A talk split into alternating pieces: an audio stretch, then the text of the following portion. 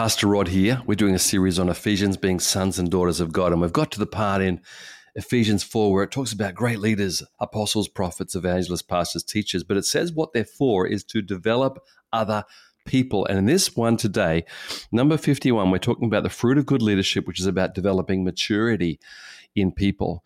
You know, God really loves uh, to see his sons and daughters growing in, in strength and maturity and security and all these great words. And I, I, really believe that part of leadership is to help people find a maturity. So we're going to read from um, our key scripture, which which is um, in Ephesians four.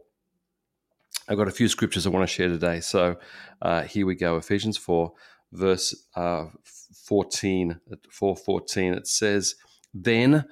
When's then? Then when leaders lead, when leaders lead well, then we will no longer be infants tossed back and forth by the waves and blown here and there by every wind of teaching and by the cunning and craftiness of men in their deceitful scheming. So, first of all, it's saying there's some bad people out there that want to, uh, you know, um, use us or take something from us. And God's church, God's kingdom is always about giving, lifting, growing. So, good leadership lifts and grows.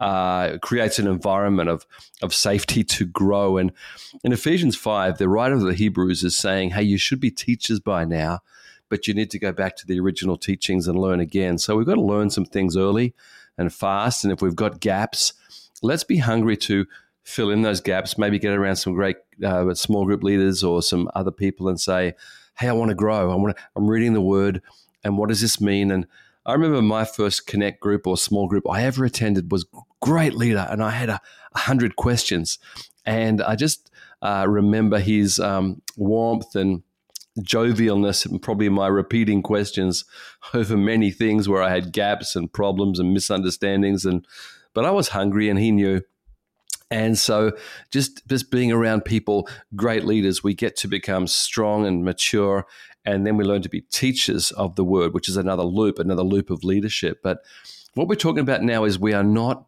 thrown to and forth anymore. We've stabilized. We've realized that there are extremes in just about every area, um, but we're balanced.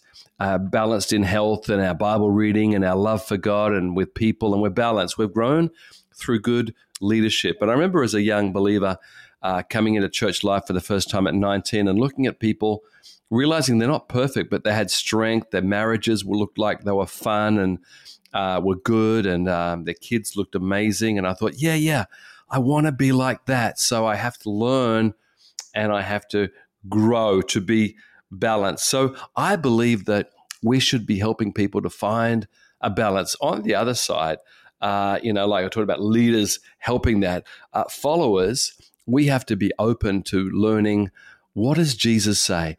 What does the Bible say about that? What that's where strength will come, but we're not thrown by the world or by any narrative or discussion or popularity of something. What what does Jesus say? What does the Bible say? And, and I heard yesterday just someone, one of our great leaders said to a young person, you have that thinking, but you're a believer. And what does what does God say? And the person said, I don't know. And said, well, let's let's do a quick Bible study. And they looked at the area and uh, the person said, Wow, Jesus has something to say about that. And I need to think about that. So that's leading to maturity and safety. I believe that the church should be a place like that.